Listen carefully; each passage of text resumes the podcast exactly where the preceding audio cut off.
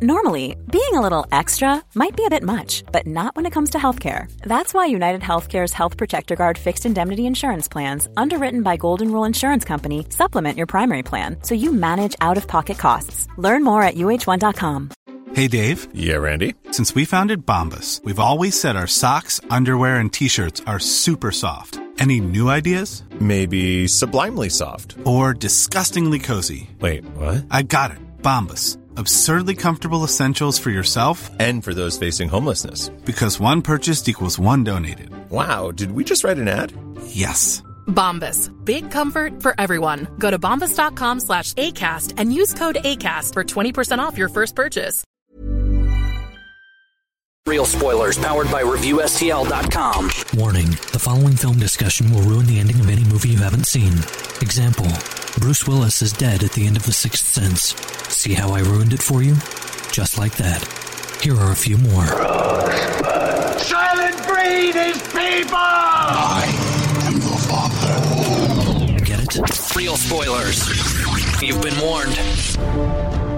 Broadcasting from a radioactive bunker deep inside the Brackett compound, this is Real Spoilers, a special interview edition. This is Kevin coming at you solo because I want to share with you a conversation I had as a part of a roundtable discussion with Antonio Campos, the director of the new Netflix film out today, The Devil All the Time. Happy birthday, Happy Arvin. birthday,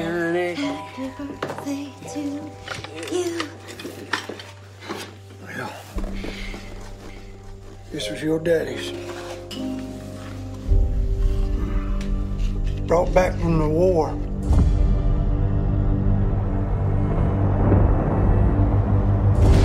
I Figure it's time to pass it on.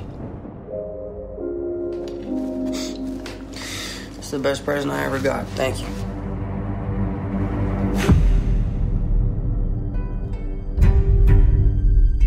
How and why people from two points on a map without even a straight line between them can be connected is at the heart of our story in Knockemstiff. You ever think about how we ended up orphans living in the same house? I know what my daddy did.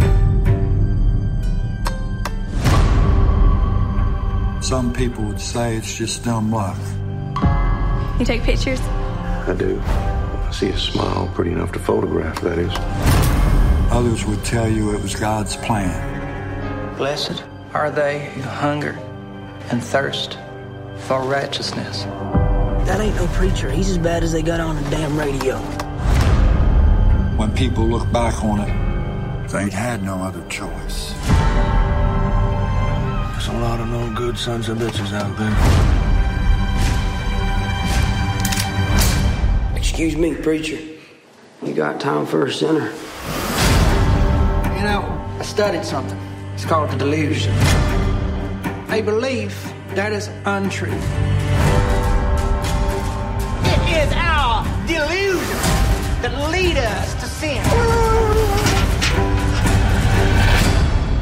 Delusions!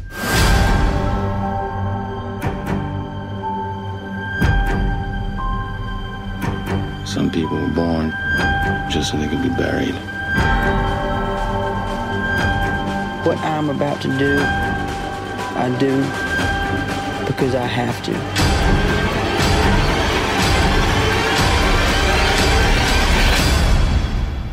Not because I want to. The film is also written by Antonio Campos with his brother Paulo Campos and based on the novel by Donald Ray Pollock. The Devil All the Time stars Robert Pattinson, Tom Holland, Bill Skarsgård, Haley Bennett, Riley Keough, Harry Melling, Sebastian Stan, Mia Wasikowska, Eliza Scanlen, Jason Clarke, and many more. Campos worked closely with the novel's author, Donald Ray Pollock, on adapting the novel to the screen. I asked the director if there were any scenes in particular that he fought to have changed. Well, the one I'll, I'll tell you about specifically that was really kind of, I think, turned into my favorite scene of the movie. In the end, there's a confrontation that happens between uh, Arvin, Tom Holland's character, and Rob Pattinson, uh, who plays Teagardin.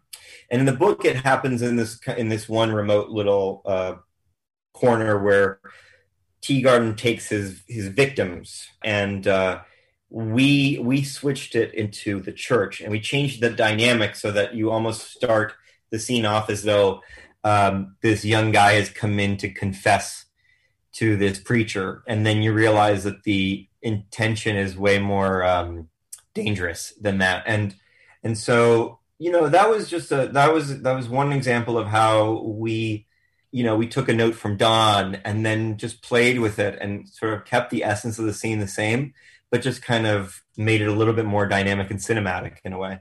Jeff Mitchell from Phoenix Film Festival spoke to Campos about a quote he saw from Bill Skarsgård about his character in the film.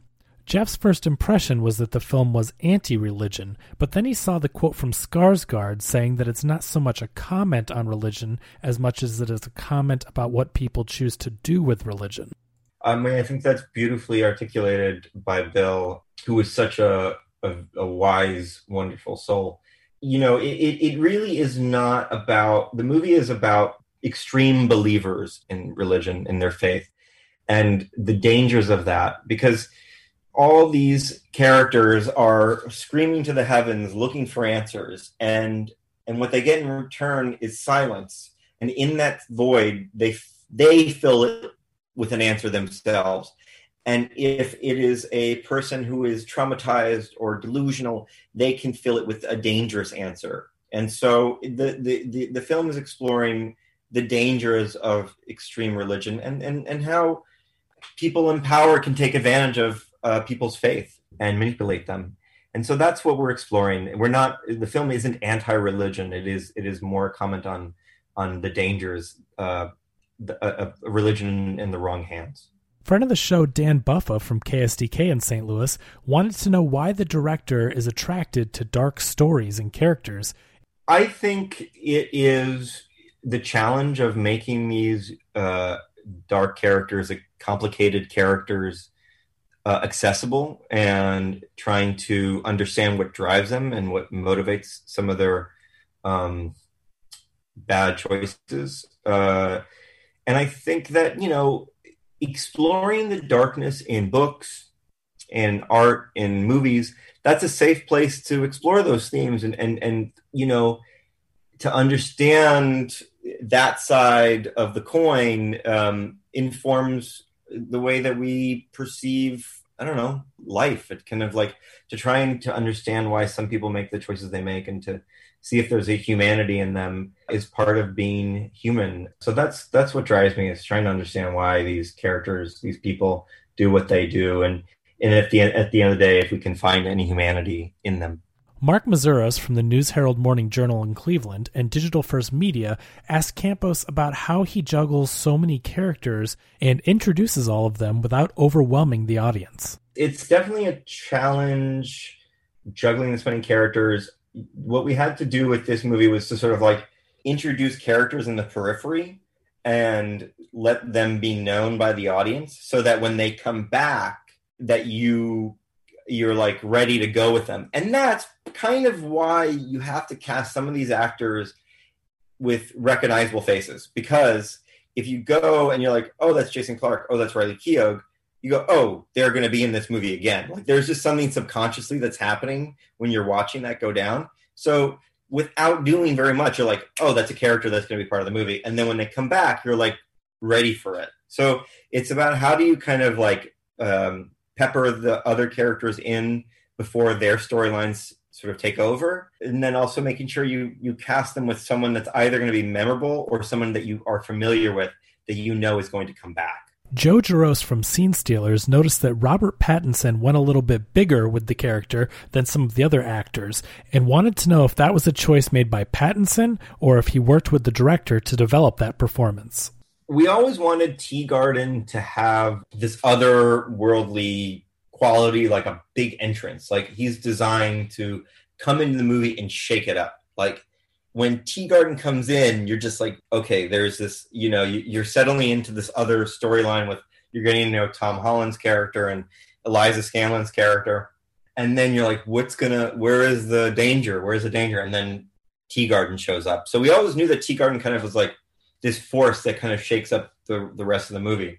So and and because Teagardin's so far outside the realm of the the movie, like so far outside of West Virginia and Ohio, he had he had so much freedom to kind of like just run with that character and go.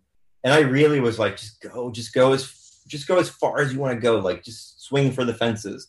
And if you ever like if, if we have to rein it in, we will. But like I I just love performances like that and not you know and that was really sort of the mandate across the board. I think everybody in this film pushes themselves into uh, places that they might not have gone before. Like i think sebastian stan as bodecker is like is like um, is just amazing. I mean he's doing stuff that is just kind of like that is really swinging for the fences and he transforms his body and everything. It's just so everybody was kind of like just i, I tried to imbue everybody with a, a sense of freedom to go and have fun with their characters. D'Angelo from The Geek Life pointed out that there are a lot of compelling scenes and performances in the film and wanted to know if Campos had a favorite of his own. It's simple. For me, it's just this one scene that I just think is like my favorite, one of my favorite things I've ever directed, which is the face off in the church between uh, Tom and Rob. From the moment the, the you know that that we wrote it to just every step of of the way of of shooting it of directing the actors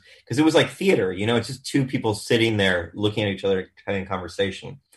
And you know making sure that we design you know when you have this kind of very simple setup you really kind of spend so much time designing it so that every every shot every moment just kind of feels really rich and then in that scene my wife is the editor and we worked on that in some way like every day for eight months. Like i i went to bed thinking about that scene. I woke up thinking about that scene. It was like this obsession. And and then in the sound mix we were like obsessed with every detail of like them sitting like the the sound of the chair their clothes the rattle of the gun. And then the score just really nailing the score and the kind of like the kind of um ride that the music takes you on through that scene. So that is the scene that is like i think the most complex in terms of its design and in so in some in some ways the simplest in terms of its setup so I, I really I really love that scene, and I think that'll be one of my favorite scenes that I've ever made or been part of making. Travis Hopson from Punch Drunk Critics wanted to know what it was like working with his brother Paulo on the script. Oh man, writing with my brother was a great experience. I mean, it was he's my older brother, so there's already a, a dynamic there before we got started, you know. And in a lot of ways, my brother was the guy that introduced me to so many different uh, books and movies and music when I was a kid. So so much of the reason why I love these genres is because my my brother turned them on to me. So there was this kind of inherent uh, or or this con- connection over the material that we both we both had and like this love for the material that we both had. And um, and we just worked really closely and spent. We would go work way, way into the night. Like sometimes, like when we had to get a draft done, we'd be working together till like five or six in the morning, and you know, you you have some of the biggest fights you'll ever have uh, with someone when you work with them that closely, and you also get closer to them in a way that you've you'll never get without that sort of experience. So it's a uh, it's it's got its pros and cons, but ultimately, I think it's made my brother and me have an even closer relationship. John Huber from the HD Room wanted to know the thought process behind casting the book's author, Donald Ray Pollock, as the narrator in the film, and how that worked into the overall narrative of the story. My brother and I talked about narration from the beginning, but we didn't include it until like the second draft. We had talked about it, but we just wanted to get the drafts. We want to get through the draft without it to see where we needed it. And so from the moment we we we started implementing narration, there was no other person in my mind than Don Ray Pollock. Like I knew his voice was like perfect, and it was a voice that was born and raised in Knockemstiff, Ohio. So like, what actor are you going to be able to get that can replicate the feel of that specific place? It's so. I mean, it's just so specific. That sound of that sound of Southern Ohio is very specific, and the sound of Knockemstiff is very specific. So Don had that, he knew the world, he knew the characters, he created the world and the characters. So it was just it was just like there was nobody else, and I, hadn't hadn't heard any author of his own book narrate his own adaptation. So it just felt it felt fresh in a way and exciting, and um, and I love the challenge of working with someone who's not an actor because it's just like you get a kind of performance that doesn't feel like a performance, but just someone talking to you. And so when Don agreed to do it, he recorded all the scripted narration. We used it as we assembled the movie as we shot it. And then as my wife and I were editing the movie, we would get like an idea for a piece of voiceover here or there. And then I would email Don right away and Don would like shoot it back pretty much like immediately. And then he'd give me different reads on it and also sometimes give me an alt take and like add a little bit of spice to it in a way that I hadn't thought about. So there was just like it was a really great collaborative process, and he his voice was so important to the book, and I was happy that we figured out a way of like incorporating it literally in the movie. So that was the conversation with the director of The Devil All the Time, Antonio Campos. The film is one that we are going to be getting into on the show in a couple of weeks, so stay tuned for that. But in the meantime, you can watch it now on Netflix. So chime in, let us know what you think of both the interview and the film. Follow the show on all our social media, share the show. You can follow me at Kevin R. Brackett on Twitter. Thank you for supporting us on Patreon. And, uh, you know, leave us a review on iTunes if you haven't done that yet. It's always appreciated. So until next time, you've been warned.